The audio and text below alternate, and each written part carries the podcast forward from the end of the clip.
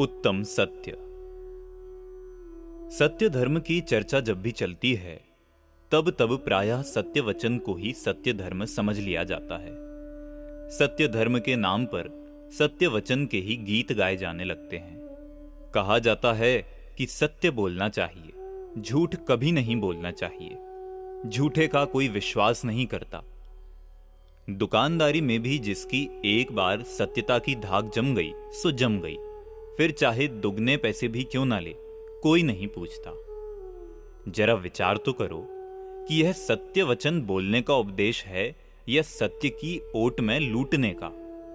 मेरे कहने का प्रयोजन यह है कि हम सत्य वचन का भी सही प्रयोजन नहीं समझते हैं तो फिर सत्य धर्म की बात तो बहुत दूर है। सामान्य जन तो सत्य वचन को सत्य धर्म समझते ही हैं, किंतु आश्चर्य तो तब होता है कि जब सत्य धर्म पर वर्षों से व्याख्यान करने वाले विद्वजन भी सत्य वचन से आगे नहीं बढ़ते हैं। यद्यपि सत्य वचन को भी जिनागम में व्यवहार से सत्य धर्म कह दिया गया है और उस पर विस्तृत प्रकाश भी डाला है, उसका भी अपना महत्व है, उपयोगिता है। तथापि जब गहराई में जाकर निश्चय से विचार करते हैं तो सत्य वचन और सत्य धर्म में महान अंतर दिखाई देता है। सत्य धर्म और सत्य वचन बिल्कुल भिन्न भिन्न दो चीज़ें प्रतीत होती हैं। ध्यान रहे, यहाँ पर जिनागम में वर्णित उत्तम क्षमा, उत्तम मार्दव, उत्तम आर्जव, उत्तम शौच, उत्तम सत्य आदि दश धर्मों में जो उत्तम सत्य धर्म कहा गया है, उसकी चर्चा अपेक्षित है। यहाँ सत्य धर्म का समस्त विश्लेषण उक्त प्रसंग में ही किया जा रहा है। गांधी जी ने भी सत्य को वचन की सीमा से ऊपर स्वीकार किया है। वे सत्य को ईश्वर के रूप में देखते हैं। जहाँ सत्य की खोज, सत्य की उपासना की बात चलती है, वहाँ निश्चित रूप से सत्य वचन की खोज अपेक्षित नहीं होती। वरन कोई ऐसा महत्वपूर्ण अव्यक्त सत्य अपेक्षित होता है जो उपास्य हो, आश्रय के योग्य हो। दार्शनिकों और आध्यात्मिकों का उपास्य, आश्रयदाता सत्य मात्र वचन रूप नहीं हो सकता, जिसके आश्रय से धर्म प्रकट हो, जो अनंत सुख शांति का आश्रय बन सके, ऐसा सत्य कोई महान चेतन तत्व ही हो सकता है। उसे वाग विलास तक सीमित नहीं किया जा सकता। उसे वचनों तक सीमित करना स्वयं ही सबसे बड़ा असत्य है। आचार्यों ने वाणी की सत्यता और वाणी के संयम पर भी विचार किया है, पर उसे सत्य धर्म से अलग ही रखा है। वाणी की सत्यता और वाणी के संयम को जीवन में उतारने के लिए उन्होंने उसे चार स्थानों पर बांधा है। सत्यानुव्रत सत्य महाव्रत भाषा समिति और वचन गुप्ती मुख्य रूप से स्थूल झूठ नहीं बोलना सत्यानुव्रत है। सूक्ष्म भी झूठ नहीं बोलना, सदा सत्य ही बोलना सत्य महाव्रत है। सत्य भी कठोर, अप्रिय, असीमित ना बोलकर, हितमित एवं प्रिय वचन बोलना भाषा समिति है और बोलना ही नहीं, वचन गुप्ती है। इस प्रकार हम देखते हैं कि जिनागम में वचन को सत्य एवं संयमित रखने के लिए उसे चार स्थानों पर प्रतिबंधित किया है। तात्पर्य यह है कि यदि बिना बोले चल जावे तो बोलो ही मत। न चले तो हितमित प्रिय वचन बोलो, और वह भी पूर्णतः सत्य। यदि सूक्ष्म असत्य से ना बच सको तो स्थूल असत्य तो कभी ना बोलो। यहाँ वचन को अस्ति और नास्ति, अर्थात पॉजिटिव और नेगेटिव दोनों ओर से पकड़ लिया है। सत्यानुव्रत, सत्य महाव्रत और भाषा समिति में क्या बोलें और कैसे बोलें के रूप में, अस्थि को तथा वचन गुप्ती में बोले ही नहीं, अर्थात मौन के रूप में नास्ति को ले लिया है। इस तरह यहाँ बोलना और नहीं बोलना वाणी के दोनों ही पहलुओं को ले लिया गया है। वाणी को इतना संयमित कर देने के बाद अब क्या शेष रह जाता है कि जिस कारण सत्य धर्म को भी आप भाषा की सीमा में बांधना चाहते हैं? सत्य धर्म को वचन तक सीमित कर देने से एक बड़ा नुकसान यह हुआ कि उसकी खोज ही खो गई। जिसकी खोज जारी हो, उसका मिलना संभव है, पर जिसकी खोज ही खो गई हो, वह कैसे मिले? जब तक सत्य को समझते नहीं, खोज चालू रहती है। किंतु जब किसी गलत चीज़ को सत्य मान लिया जाता है तो उसकी खोज भी बंद कर दी जाती है। जब खोज ही बंद कर दी जावे तो फिर मिलने का प्रश्न ही कहाँ रह जाता है? हत्यारे की खोज तभी तक होती है, जब तक कि हत्या के आरोप में किसी को पकड़ा नहीं जाता। जिसने हत्या नहीं की हो, यदि उसे हत्या के अपराध में पकड़ लिया जाए, सजा दे दी जाए तो असली हत्यारा कभी नहीं पकड़ा जाएगा। क्योंकि अब तो फ़ाइल ही बंद हो गई। अब तो जगत की दृष्टि में हत्यारा मिल ही गया, उसे सजा भी मिल गई। अब खोज का क्या काम? जब खोज बंद हो गई तो असली हत्यारे का मिलना भी असंभव है। इसी प्रकार, जब सत्य वचन को सत्य धर्म मान लिया गया तो फिर असली सत्य धर्म की खोज का प्रश्न ही कहाँ रहा? सत्य वचन को सत्य धर्म मान लेने से सबसे बड़ी हानि यह हुई कि सत्य धर्म की खोज खो गई। सत्य धर्म क्या है? यह नहीं जानने वाले जिज्ञासु कभी ना कभी सत्य धर्म को पा लेंगे क्योंकि उनकी खोज चालू है। पर सत्य वचन को ही सत्य धर्म मानकर बैठ जाने वालों को सत्य पाना संभव नहीं। अणुव्रत गृहस्थों के होते हैं, मुनियों के नहीं। महाव्रत मुनियों के होते हैं, गृहस्थों के नहीं। इसी प्रकार भाषा समिति और वचन गुप्ति मुनियों के होती है, गृहस्थों के नहीं। अणुव्रत, महाव्रत, गुप्ति और समिति गृहस्थों और मुनियों के होते हैं, सिद्धों के नहीं, अविरत सम्यक दृष्टियों के भी नहीं। जबकि उत्तम समाधि दश धर्म अपनी अपनी भूमिकानुसार अविरत सम्यक दृष्टियों से लेकर सिद्धों तक पाए जाते हैं। वाणी पुद्गल की पर्याय है और सत्य है आत्मा का धर्म। आत्मा का धर्म आत्मा में रहता है, शरीर और वाणी में नहीं। जो आत्मा के धर्म हैं उनका संपूर्ण धर्मों के धनी सिद्धों में होना अनिवार्य है। उत्तम समाधि दश धर्म जिनमें सत्य धर्म भी शामिल है, सिद्धों में विद्यमान है, पर उनके सत्य वचन नहीं है। अतः सिद्ध होता है कि निश्चय से सत्य वचन सत्य धर्म नहीं है। यहाँ एक प्रश्न संभव है कि क्या अणुव्रत, महाव्रत धर्म नहीं? क्या समिति गुप्ती भी धर्म नहीं? अणुव्रत और महाव्रतों को आचार्य उमा स्वामी ने तत्वार्थ सूत्र में आश्रवाधिकार में लिया है। यद्यपि उन्हें कहीं कहीं उपचार से धर्म कहा है, पर जो आश्रव हों बंध के कारण हो, उन्हें निश्चय से धर्म संज्ञा कैसे हो सकती है? गुप्ति समिति भी उत्तम सत्य धर्म नहीं है। तात्पर्य यह है कि जिस उत्तम सत्य धर्म की चर्चा यहाँ चल रही है, गुप्ति, समिति, वह धर्म नहीं है। ध्यान देने योग्य बात यह है कि गुप्ति, समिति आदि के अतिरिक्त पृथक रूप में दश धर्मों की चर्चा आचार्यों ने की है। यदि सभी को धर्म ही कहना है तो इनको अलग से धर्म कहने का क्या प्रयोजन? जिस अपेक्षा से इन्हें पृथक से धर्म कहा है, उसी अपेक्षा से मैं कहना चाहूँगा कि वे सब इन दश धर्मों में से कोई धर्म नहीं है, अथवा जिनकी चर्चा चल रही है, वह सत्य धर्म वे नहीं है। अधिक स्पष्ट कहूँ तो निश्चय से वचन का सत्य धर्म से कोई वास्ता नहीं है, क्योंकि अणुवृत्तियों और महावृत्तियों का सत्य बोलना सत्यानुव्रत और सत्य महाव्रत में जाएगा। हितमित प्रिय बोलना भाषा समिति में तथा नहीं बोलना, वचन गुप्ति में समाहित हो जाएगा। अब वचन की ऐसी कोई स्थिति शेष नहीं रहती, जिसे सत्य धर्म में डाला जावे। यदि सत्य बोलने को सत्य धर्म माने तो सिद्धों के सत्य धर्म नहीं रहेगा, क्योंकि वे सत्य नहीं बोलते। वे बोलते ही नहीं तो फिर सत्य और झूठ का प्रश्न ही कहाँ उठता है? क्या सत्य धर्म के धारी को बोलना ज़रूरी है? क्या जीवन भर मौन रहने वाला सत्य धर्म का धारी नहीं हो सकता?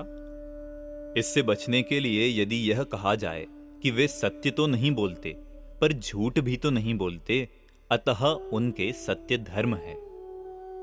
तो फिर सत्य बोलना सत्य धर्म नहीं रहा, बल्कि झूठ नहीं बोलना सत्य धर्म हुआ।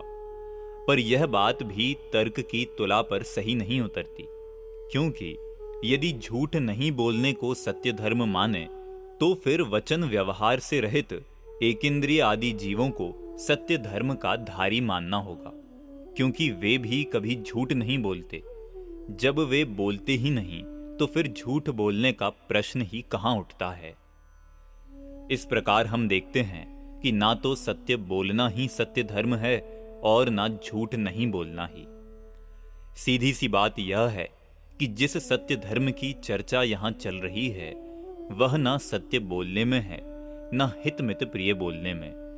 वह बोलने के निषेध रूप मौन में भी नहीं, क्योंकि ये सब वाणी के धर्म हैं और विवक्षित सत्य धर्म आत्मा का धर्म है। जो वास्तविक धर्म हैं, वे पूर्णता प्रकट हो जाने के बाद समाप्त नहीं होते। उत्तम समाधि धर्म सिद्धावस्था में भी रहते हैं। पर अनुव्रत महाव्रत एक अवस्था विशेष में ही रहते हैं। वे उस अवस्था के धर्म हो सकते हैं, आत्मा के नहीं। गृहस्थ अनुव्रत ग्रहण करता है, किंतु जब वही गृहस्थ मुनि धर्म अंगीकार करता है तो महाव्रत ग्रहण करता है, अनुव्रत छूट जाते हैं। जो छूट जावे, वह धर्म कैसा? अनुव्रत, महाव्रत, गुप्ति, समिति, ये सब पड़ाव हैं। गंतव्य नहीं, प्राप्तव्य नहीं, अंतिम लक्ष्य नहीं।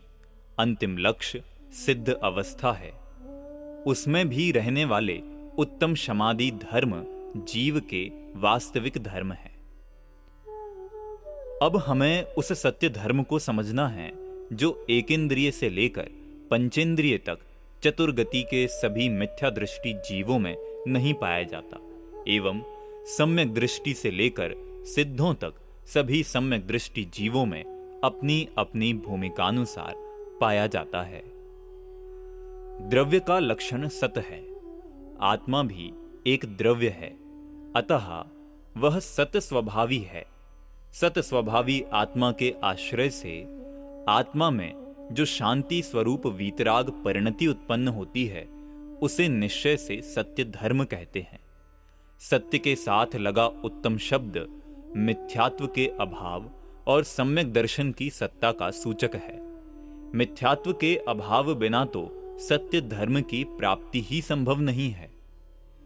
जब तक यह आत्मा वस्तु का, विशेष कर आत्म वस्तु का सत्य स्वरूप नहीं समझेगा, तब तक सत्य धर्म की उत्पत्ति ही संभव नहीं है। जिसकी उत्पत्ति ही ना हुई हो, उसकी वृद्धि और समवृद्धि का प्रश्न ही नहीं उठता। आत्म वस्तु की सच्ची समझ आत्मानुभव के बिना संभव नहीं है। मिथ्यात्व के अभाव और सम्यक्त्व की प्राप्ति के लिए प्रयोजन भूत अनात्म वस्तुओं का तो मात्र सत्य ज्ञान ही अपेक्षित है। किंतु आत्म वस्तु के ज्ञान के साथ साथ अनुभूति भी आवश्यक है। अनुभूति के बिना सम्यक आत्मज्ञान संभव नहीं है। उत्तम सत्य, अर्थात सम्यक दर्शन और सम्यक ज्ञान सहित वीतराग भाव। सत्य बोलना तो निश्चय से सत्य धर्म है ही नहीं, पर मात्र सत्य जानना, सत्य मानना भी वास्तविक सत्य धर्म नहीं है, क्योंकि मात्र जानना और मानना क्रमशः ज्ञान और श्रद्धा गुण की पर्याय हैं, जबकि सत्य धर्म चारित्र गुण की पर्याय है, चारित्र की दशा है। उत्तम समाधि दश धर्म चारित्र रूप हैं, यह बात दश धर्मों की सामान्य चर्चा में अच्छी तरह स्पष्ट की जा चुकी है। अतः सत्यवाणी की बात तो दूर, मात्र सच्ची श्रद्धा और सच्ची समझ भी सत्य धर्म नहीं। किंतु सच्ची श्रद्धा और सच्ची समझ पूर्वक उत्पन्न हुई वीतराग परिणति ही निश्चय से उत्तम सत्य धर्म है। नियम नाम चारित्र का है। नियम की व्याख्या करते हुए आचार्य कुंद कुंद नियम सार में लिखते हैं, सुह असुह वयन रयणम, रायादि भाव वारणम किच्चा, अप्पाणम जो झायदि, तत्सदु नियमम हवे नियमा। शुभाशुभ वचन रचना का और रागादि भावों का निवारण करके जो आत्मा को ध्याता है, उसे नियम से अर्थात निश्चित रूप से नियम होता है। यहाँ भी चारित्र रूप धर्म को वाणी अर्थात शुभाशुभ वचन रचना और रागादि भावों के अभाव रूप कहा है। सत्य धर्म भी चारित्र का एक भेद है। अतः वह भी वाणी और रागादि भावों के अभाव रूप होना चाहिए। सत अर्थात जिसकी सत्ता है, जिस पदार्थ की जिस रूप में सत्ता है, उसे वैसा ही जानना सत्य ज्ञान है। वैसा ही मानना सत्य श्रद्धान है। वैसा ही बोलना सत्य वचन है। और आत्म स्वरूप के सत्य ज्ञान श्रद्धान पूर्वक वीतराग भाव की उत्पत्ति होना सत्य धर्म है। असत की सत्ता तो सापेक्ष है। जीव का अजीव में अभाव। अजीव का जीव में अभाव। अर्थात जीव की अपेक्षा अजीव असत, और अजीव की अपेक्षा जीव असत है, क्योंकि प्रत्येक पदार्थ स्वचतुष्टय की अपेक्षा सत और पर चतुष्टय की अपेक्षा असत है। वस्तुतः लोक में जो कुछ भी है, वह सब सत है, असत कुछ भी नहीं है, किंतु लोगों का कहना है कि हमें जगत में असत्य का ही साम्राज्य दिखाई देता है, सत्य कहीं नज़र ही नहीं आता। पर भाई, यह तेरी दृष्टि की खराबी है, वस्तु स्वरूप की नहीं। सत्य कहते ही उसे हैं, जिसकी लोक में सत्ता हो। जरा विचार करें कि सत्य क्या है और असत्य क्या है। यह घट है, इसमें तीन प्रकार की सत्ता है। घट नामक पदार्थ की सत्ता है, घट को जानने वाले ज्ञान की सत्ता है, और घट शब्द की भी सत्ता है। इसी प्रकार पट नामक पदार्थ। उसको जानने वाले ज्ञान एवं पट शब्द की भी सत्ता जगत में है। जिनकी सत्ता है, वे सभी सत्य हैं। इन तीनों का सुमेल हो तो ज्ञान भी सत्य, वाणी भी सत्य और वस्तु तो सत्य है ही। किंतु, जब वस्तु, ज्ञान और वाणी का सुमेल ना हो, मुँह से बोले तो पट और इशारा करे घट की ओर तो वाणी असत्य हो जाएगी। इसी प्रकार सामने तो हो घट और हम उसे जाने पट। तो ज्ञान असत्य, अर्थात मिथ्या हो जाएगा। वस्तु तो असत्य होने से रही, वह तो कभी असत्य हो ही नहीं सकती। वह तो सदा ही स्वरूप से है और पर रूप से नहीं है। अतः सिद्ध हुआ कि असत्य वस्तु में नहीं, उसे जानने वाले ज्ञान में, मानने वाली श्रद्धा में या कहने वाली वाणी में होता है। अतः मैं तो कहता हूँ कि अज्ञानियों के ज्ञान, श्रद्धान और वाणी के अतिरिक्त लोक में असत्य की सत्ता ही नहीं है, सर्वत्र सत्य का ही साम्राज्य है। वस्तुतः जगत पीला नहीं है, किंतु हमें पीलिया हो गया है, अतः जगत पीला दिखाई देता है। इसी प्रकार जगत में तो असत्य की सत्ता ही नहीं है, पर असत्य हमारी दृष्टि में ऐसा समा गया है कि वह जगत में दिखाई देता है। सुधार भी जगत का नहीं, अपनी दृष्टि का, अपने ज्ञान का करना है। सत्य का उत्पादन नहीं करना है। सत्य तो है ही। जो जैसा है, वही सत्य है। उसे सही जानना है, मानना है। सही जानना मानना ही सत्य प्राप्त करना है और आत्म सत्य को प्राप्त कर, राग द्वेष का अभाव कर, वितरागता रूप परिणति होना सत्य धर्म है। यदि मैं पट को पट कहूँ तो सत्य है, किंतु पट को घट कहूँ तो झूठ है। मेरे कहने से पट घट तो हो नहीं जाएगा, वह तो पट ही रहेगा। वस्तु में झूठ ने कहाँ प्रवेश किया? झूठ का प्रवेश तो वाणी में हुआ। इसी प्रकार, यदि पट को घट जाने तो ज्ञान झूठा हुआ, वस्तु तो नहीं। मैंने पट को घट जाना माना या कहा, इसमें पट का क्या अपराध है? गलती तो मेरे ज्ञान या वाणी में हुई है। गलती सदा ज्ञान या वाणी में ही होती है, वस्तु में नहीं। गलती जहाँ हो, वहाँ मेटनी चाहिए। जहाँ हो ही नहीं, वहाँ मिटाने के व्यर्थ प्रयत्न से क्या लाभ? दाग चेहरे पर है और दिखाई दर्पण में देता है। कोई दर्पण को साफ़ करे तो दाग नहीं मिटेगा। परंतु दर्पण के साफ़ हो जाने से और अधिक स्पष्ट हो जाएगा। दाग मिटाने के लिए चेहरे को धोना चाहिए। फोटोग्राफर के पास जाकर लोग कहते हैं, मेरा बढ़िया फ़ोटो खींच दीजिए। पर भाई साहब, फ़ोटो तो आपकी जैसी सूरत होगी, वैसी आएगी। बढ़िया कहाँ से आएगा? आपको अपना फ़ोटो खिंचाना है कि बढ़िया? आपका खिंचेगा तो बढ़िया ना होगा। और फ़ोटो बढ़िया होगा तो फिर वह आपका नहीं होगा। क्योंकि यदि आपकी सूरत ही बढ़िया ना हो तो फ़ोटो बढ़िया कैसे आएगा? वस्तुतः तो जैसा है, वैसे का नाम बढ़िया है, पर दुनिया कहाँ मानती है? किसी की एक आँख है और फ़ोटो में दोनों आ जाएँ तो फ़ोटो बढ़िया हो जाएगा। बढ़िया भले कहा जाए, पर वह वास्तविक ना होगा। हम तो वास्तविक को ही बढ़िया कहते हैं। वस्तु जैसी है, वैसा जानने का नाम सत्य है। अच्छी बुरी जानने का नाम सत्य नहीं। वस्तु में अच्छे बुरे का भेद करना राग द्वेष का कार्य है। ज्ञान का कार्य तो वस्तु जैसी है, वैसी जानना है। हम किसी वस्तु को कहीं सुरक्षित रखकर भूल जाते हैं और कहते हैं कि अमुक वस्तु खो गई है, पर वस्तु खोई है या उसका ज्ञान खोया है। वस्तु तो जहाँ रखी थी, वहाँ अभी भी रखी है। वस्तु को नहीं, उसके ज्ञान को खोजना है। असत्य या तो वाणी में होता है, या ज्ञान में, वस्तु में नहीं। वस्तु में असत्य की सत्ता ही नहीं है। वस्तु को अपने ज्ञान और वाणी के अनुरूप नहीं बनाया जा सकता, और बनाने की आवश्यकता भी नहीं है। आवश्यकता अपने ज्ञान और वाणी को वस्तु स्वरूप के अनुरूप बनाने की है। जब ज्ञान और वाणी वस्तु के अनुरूप होंगे, तब वे सत्य होंगे। जब आत्मा सत स्वभावी आत्मा के आश्रय से वितराग परिणति प्राप्त करेगा, तब सत्य धर्म का धनी होगा। जितने अंश में प्राप्त करेगा, उतने अंश में सत्य धर्म का धनी होगा। वाणी की सत्यता के लिए वाणी को वस्तु स्वरूप के अनुकूल ढालना होगा। सत्य बोलने के लिए सत्य जानना ज़रूरी है। सत्य को जाने बिना सत्य कैसे बोला जा सकता है? बहुत से लोग कहते हैं, इसमें क्या है?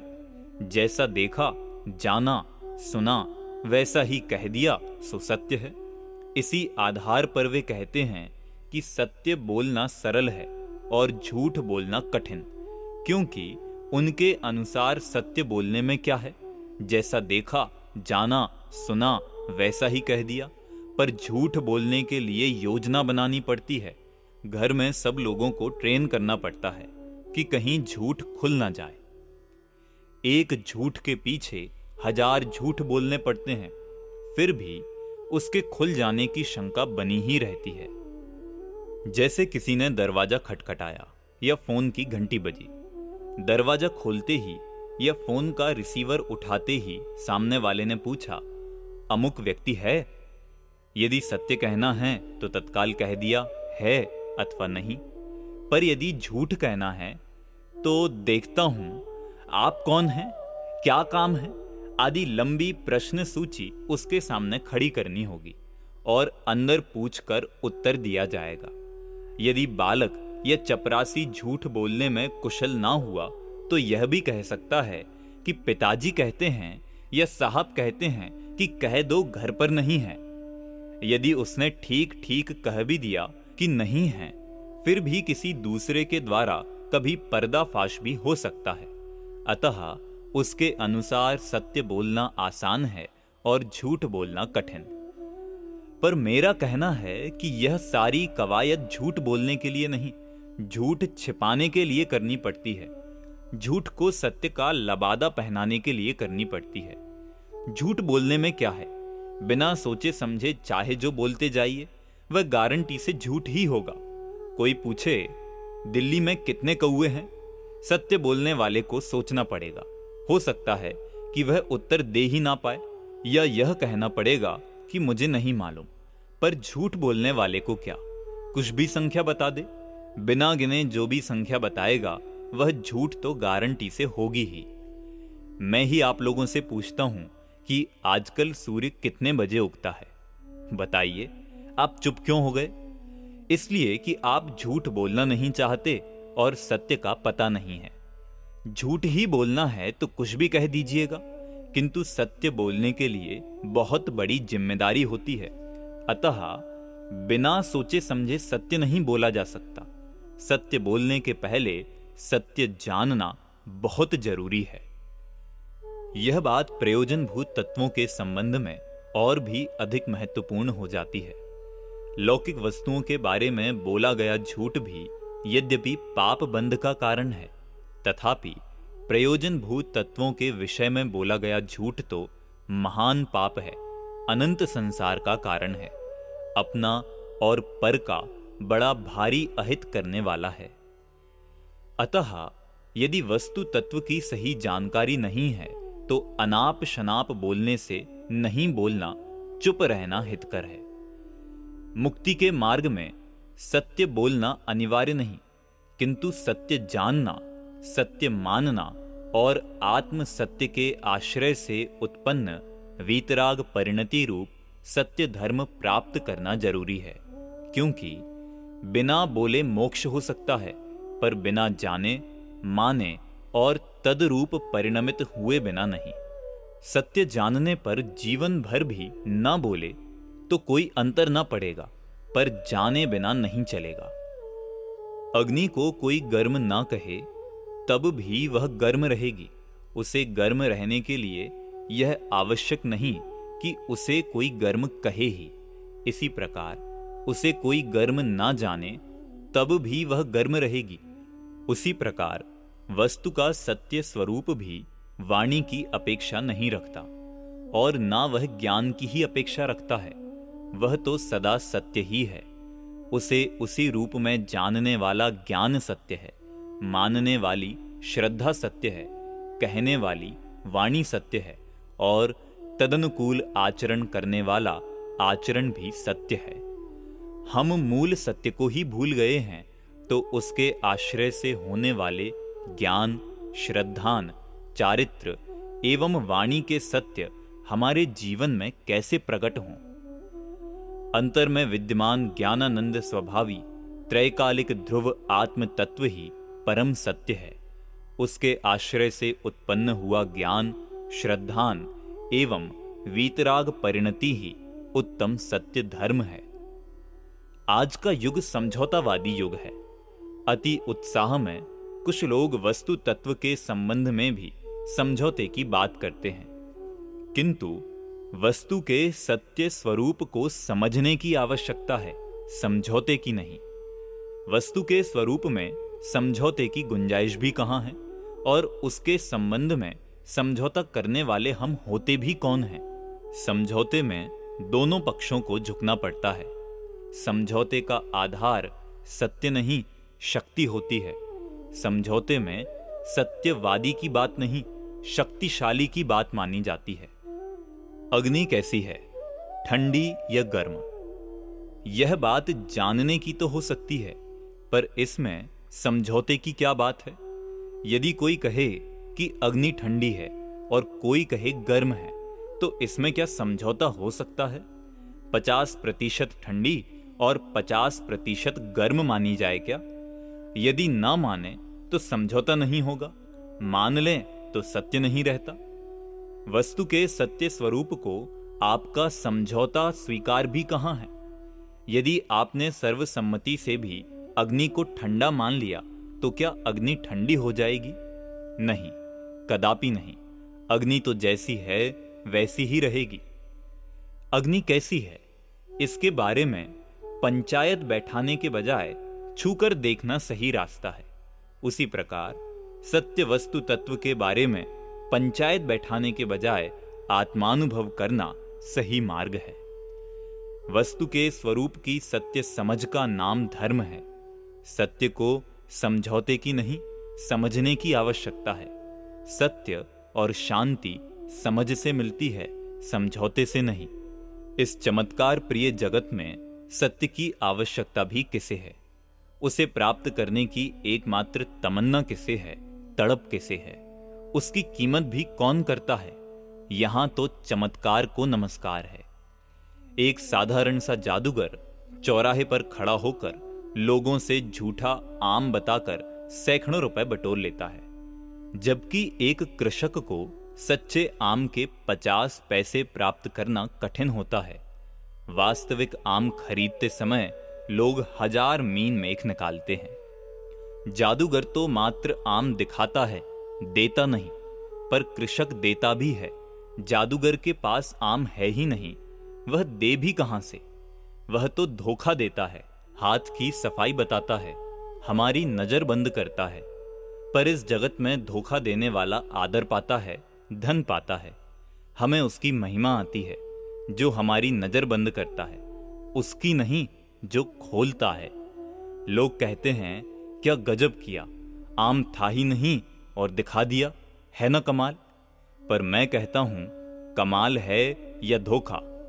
ज्ञानी तो उसे कहते हैं, जो है, उसे दिखाए, जो नहीं है, उसे बताने वाला तो धोखेबाज ही हो सकता है। पर लोग सत्य के प्रति उत्साहित नहीं होते, महिमावंत नहीं होते। धोखे से प्रभावित होते हैं।